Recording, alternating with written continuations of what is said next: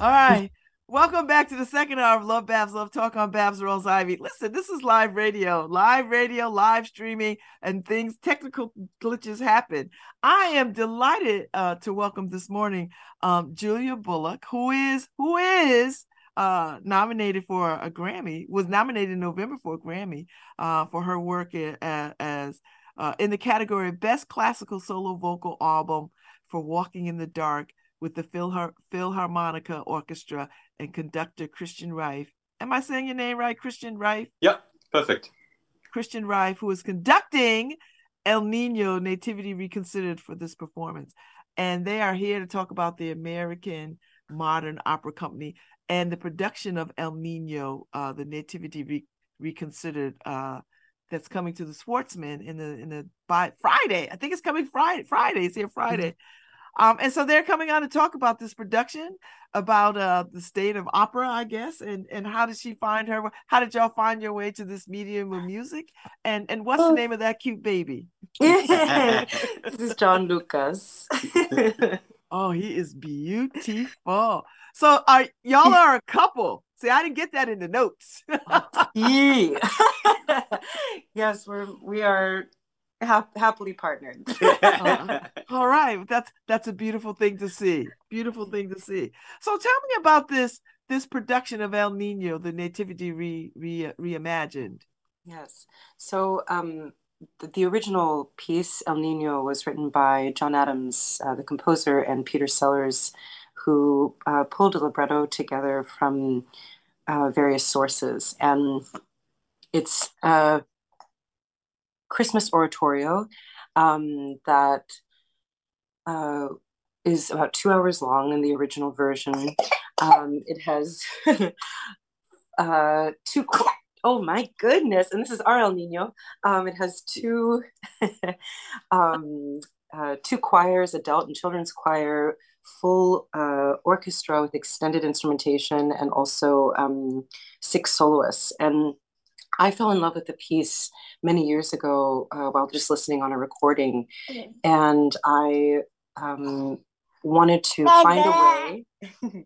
I wanted to find a way to bring the piece to as many people as possible because the um, the resources needed to put on a large production like that uh, mm. with a symphony orchestra are sort of immense, and so um, I devised this distillation of the piece excuse us.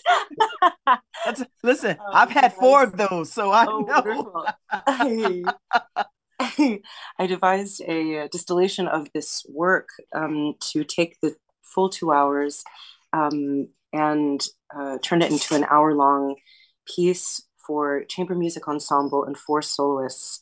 Um, and it has enabled a lot of different places like the Schwarzman Center to uh, present this work that I think is just magical and um, tells the full nativity story in all of its miracles and also all of its um, uh, extreme challenges. um, so yeah, it's, uh, so, so a this, piece I'm really passionate a, about. It has a very specific Latin voice to it, though, right? As I as I'm reading the notes, because I get down to it, I'm like, oh, wait a minute. So so it's it celebrates Latin American poets and the voices of women. And is that part of why it's attractive to you? Because it's got this this different kind of relationship to to the nativity story? Yes. I mean, you know, historically when we think about or sorry, I, I, guess I grew up in the Episcopalian Church, so I was indoctrinated with the Nativity story, the Christmas story, um, through patriarchal Western European lenses most of the time. Um, and so to come across this piece, which uh, really centers, as you, as you said, the uh, Latinx poets and also voices of women, um, and focuses on this unique relationship between birthing parent and child. Um, it just, I think, opened up a whole, well, additional lens um, into this incredible story. And um, in some ways, I think it it takes like the the most delicate and also the most sort of ferocious aspects of the story and brings them to the forefront. And mm. I think that's a no uh, no small part to the fact that women are the ones who are articulating the experience. Oh, I love this. So, so you have a full-on orchestra. You've got a bunch of voices, you and some other folks who will be singing. Like this is massive, I think. And you've taken a two-hour uh, production and turned it into what an hour and mm-hmm. some minutes. Yeah, mm-hmm. and so the the forces um, we wrote this for, and I arranged the the piece now for um, 19 instrumentalists and four singers. So the four singers um, are both the soloists in the piece and also they they um, they sing in very close harmony as as the chorus part as well. So it's very it it becomes much more intimate and much more um, uh, both fragile and and quite powerful because they're incredible artists. Um, so it's it's uh, it's a yeah we we love this piece so much and and we're so happy to to make this uh, in this distilled version available for more audience members and also more yeah more uh, ensembles.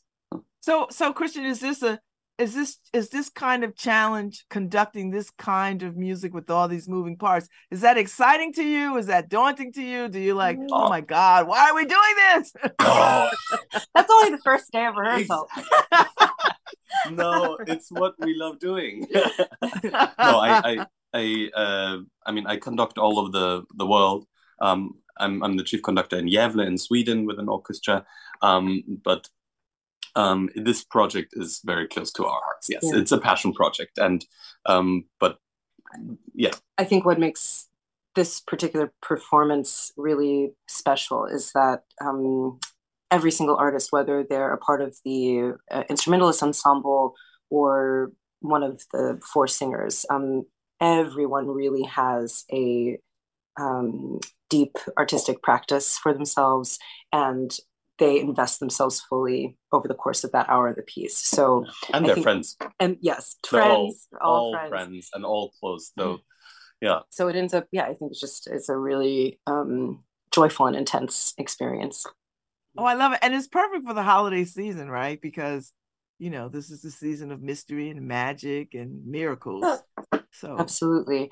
And one one aspect of the nativity story, you know, while we can talk about all the gift giving um, and again the the promise of new life and children and hopes that we have for the or what they bring to us um, the promise of, of new life and what that brings to us. Um, i this nativity story also talks about the aspects of life um, that are inescapable surrounding violence. And so the uh, reality of genocide and of forced displacement um, uh, and dehumanization. I mean, these are also core central themes to the Nativity story, uh, along with all of those miracles. And um, I think that this piece helps to recenter people's meditations on those themes. So it can't be lost, seem, which we seem to need. We seem to need that. I'm just going to say, you know, mm. Julia, this can't be lost on you that this is quite timely. No. yeah. I mean, I think every work of classic art does that. Um, and really, when I when I'm talking about classic art, I'm just talking about pieces that we want to return to over and over again. And every time we return to that material, we learn something from it. So yes, this is classical music um, because it's transcribed and we're playing on uh, Western European instruments, but and uh, using our voices in a bel canto style. Um, but really, it's just a it's just a great friggin' piece. I mean, the styles of the piece, uh, and it's really styles because uh, there's there's you know kind of rock uh, in there. There's some pop. There's uh, um, spiritual gospel as well, but um, and all mixed in uh, together um, with, with the Western European classical tradition. Mm. Um, so it's it's yeah, it's very mm. timely, absolutely, and it's I think uh, very timeless, timeless as well. Oh, I love it. So d- does this feel like um, opera is moving in a in a in a a more modern future? Like, is it is it expanding itself? Like, does stuff like this make opera uh. uh accessible to like folks who probably wouldn't dig opera?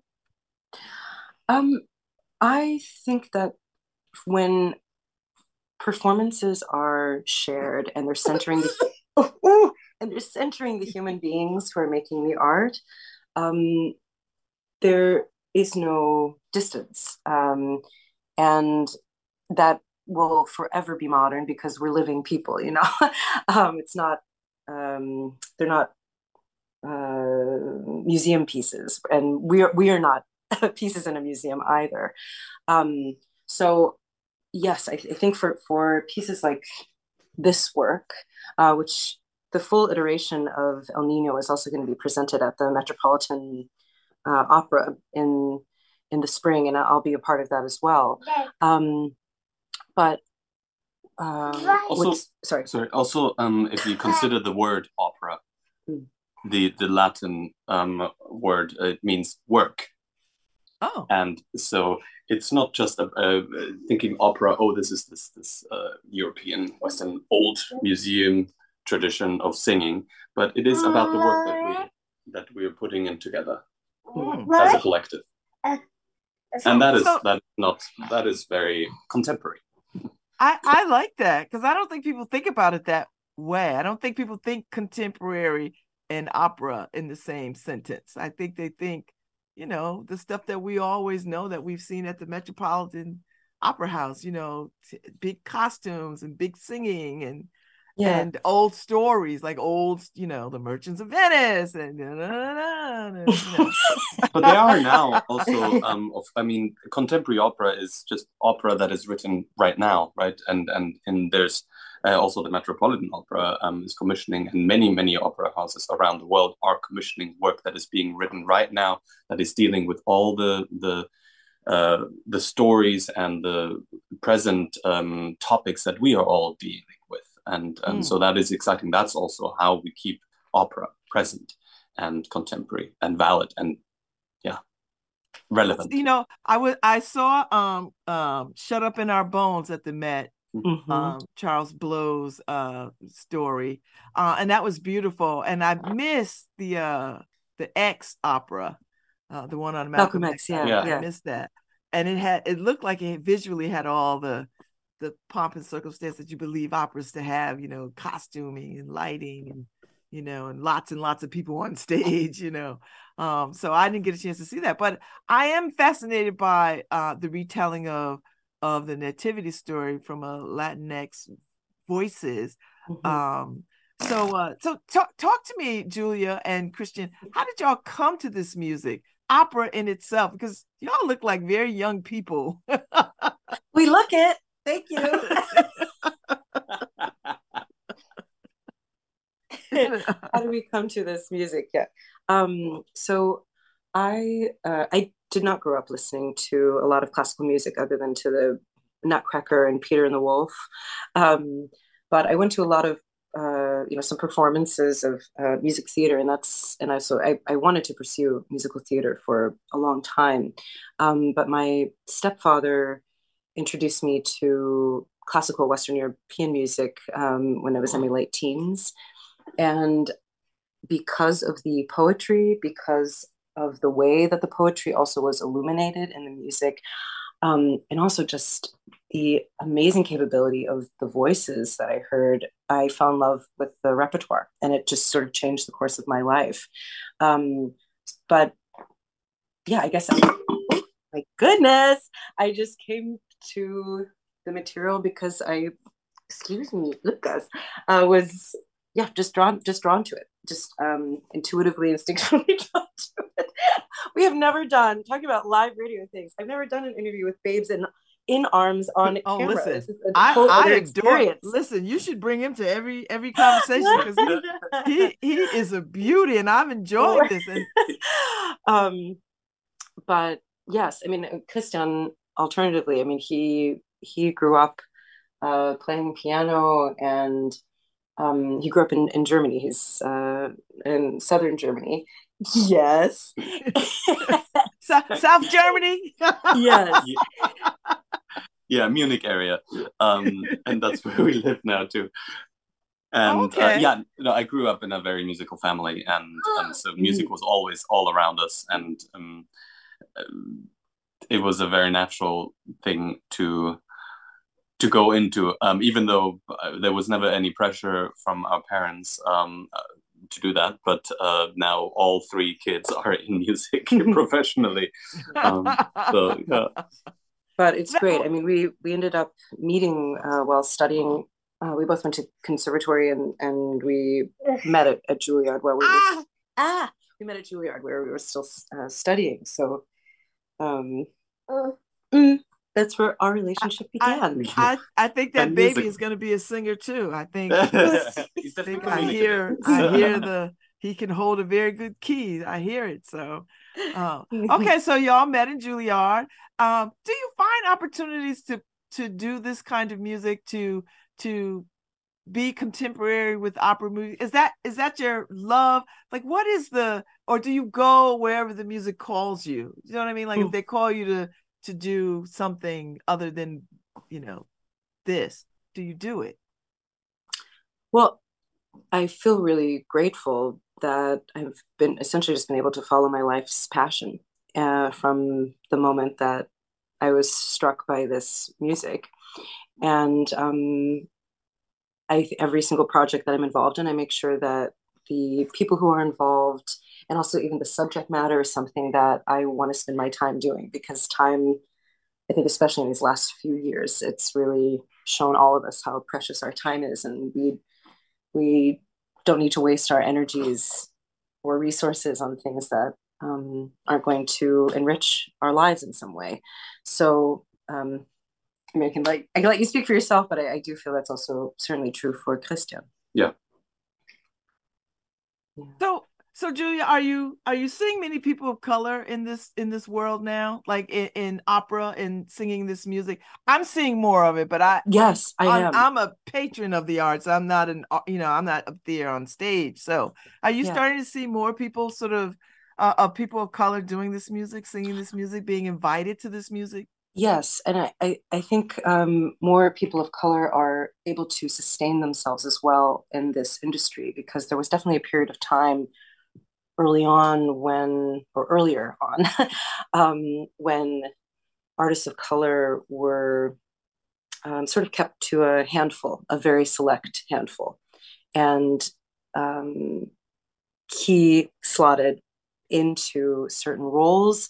Um, and in order to satisfy whatever um, the needs were for a, a presenter, um, whether they wanted to be socially relevant or uh, but it, it was um, uh, the it was as you said it was not inviting environment and people had to work very hard i think to hold on to the tenuous position that they had.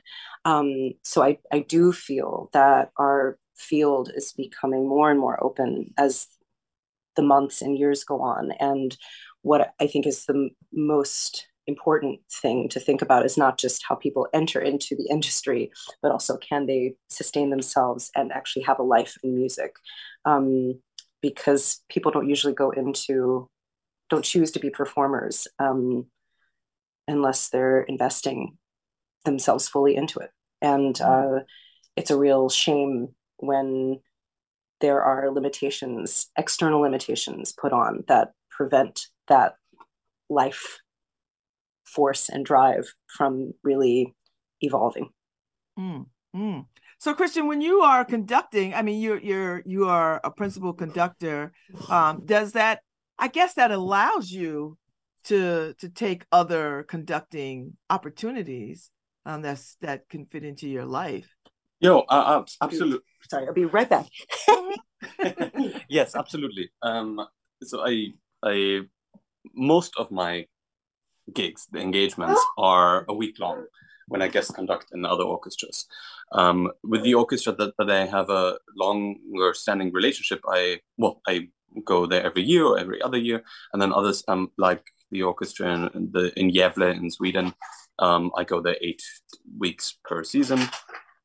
And others, or like the, the, the Lakes Area Music Festival, where I'm music director of in Minnesota.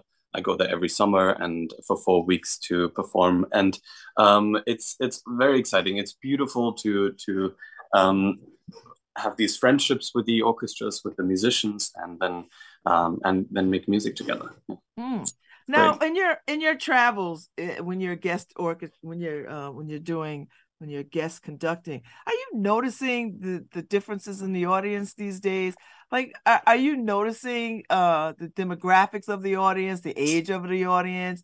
You know, and do you know um, what sort of music brings a certain type of audience? Like, I know there are people who just only want to hear Mozart. They don't want to hear relatively new stuff. They like what they like. Do you do you see the do you find challenges in that in and and deciding on what to play and what attracts whom?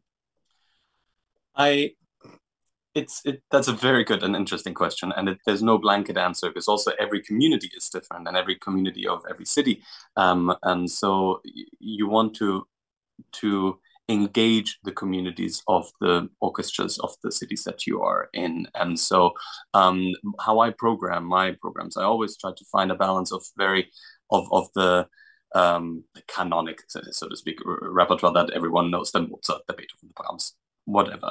Um, but always have a, a, a variety of pieces on there that are maybe not as known, but are absolutely um, great pieces or have been written by uh, marginalized composers um, that I want to introduce to the audience. And and there are all of the programs, all of the music that I conduct, that I program, I believe in and I love. And so uh, it's always a it's a beautiful variety. And um, it I do see a shift in in some of the the audiences. Definitely, COVID has been a bit of a um, well, quite a dip in many, many cities for audience members. Um, so coming back to the uh, theater, coming back to the orchestras um, is definitely something we're all working for. Um, but yeah, it's I think uh, Western classical music, uh, any music really has the ability to to move us and inspire us, and sometimes hold a mirror in front of us and um, inspire us to strive for better. And that's what music is for us really. And and uh, mm-hmm. and to be in community with others to listen to each other. And so uh, that's what we try to do everywhere we go. And i think that does speak to uh, all demographics. And uh, so yeah. It's it's a very good question with no blanket answer. Sorry. no, that no, that's you know because I I, I often wonder um because you know I, am a fan of the New Haven Symphony Orchestra here and Alasdair Neale. Yeah, he's a good friend. Good friend. Oh, and he's he's just divine, and I love the way that he has um uh, educated this community on on on some uh some composers who would have been lost to history um had he not come and and the symphony resurrected um um, some women, you know, Helen Hagan and um, Margaret Bonds and you know, and and folks like that. So so it's been amazing. But uh, but um, I, I've talked a lot with him about how do you balance out, you know, um, some more interesting uh. music, more different music than people are used to versus the stuff that people uh, just want to hear. Like people want to know that you know they've got some Chopin on the on the program or some Brahms or whatever it is. And it, and if it's not a composer that they, they know you know how much educating do you have to do to get them up to speed? And hopefully they'll fall in love with it mm. as you present it. Do you know what i mean? Like yeah. I, I always think about conductors facing that like how do i get these people to love this music? Well um, i think part part of our job not just as musicians is not just performing the material uh, but it's also researching and in many ways, yeah, we are. Uh, I hope I, am not offending any anyone who's uh, uh, uh, immersed in history as their life's work, but or an anthropologist. But I think we're kind of musical anthropologists, and what has moved me so much as um, in, even in my own programming um, choices is uh, trying to find the ways that things multi- uh, resonate in multiple ways. And if you can bring those resonances forward consciously in people's minds, when they hear a work that they're already familiar with, but then understand, oh, right, the connection that uh, with another piece that maybe they don't know is through the historical uh, time in which it was written, or maybe the composers grew up or were born in the same city, or um, what, whatever it is. And it's like these just these small things. And again, these are human. Uh, these are details about human beings and um, sharing the the context for why things were written and when they were written. I think that helps anyone, everyone, to um, connect not only with the music, but then to connect with the experience of listening to the material.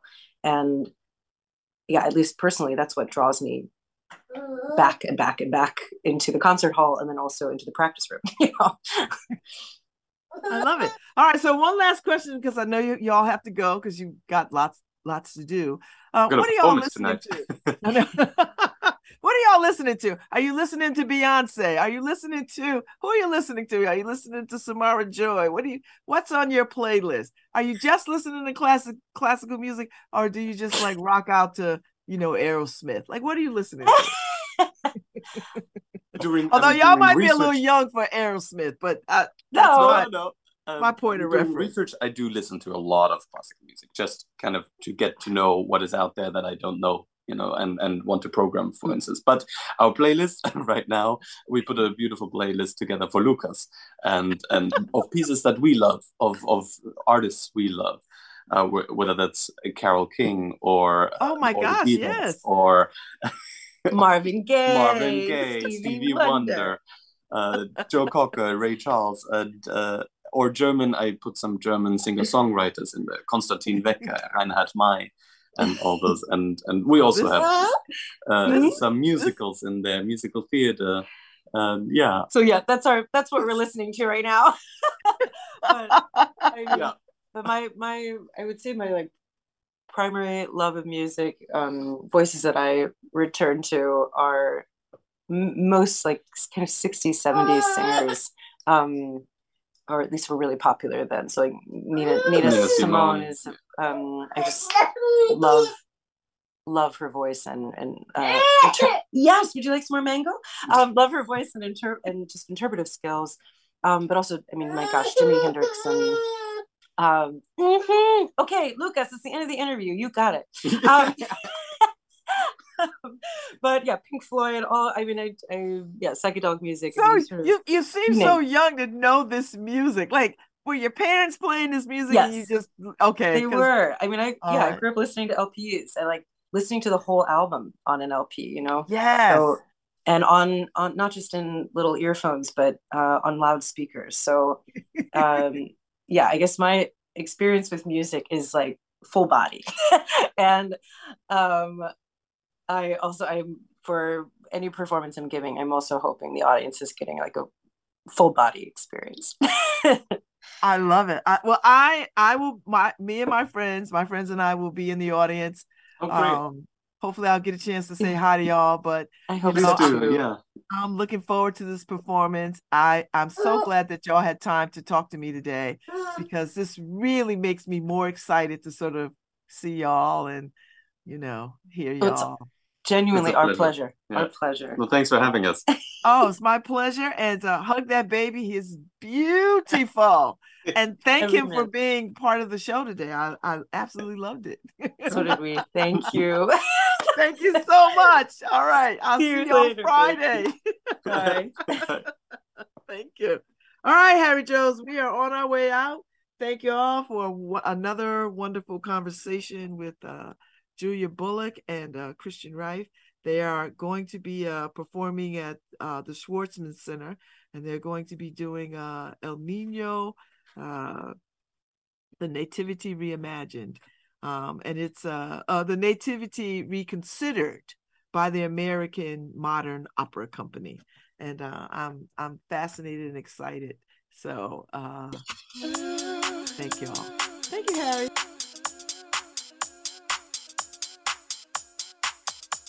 Mm-hmm.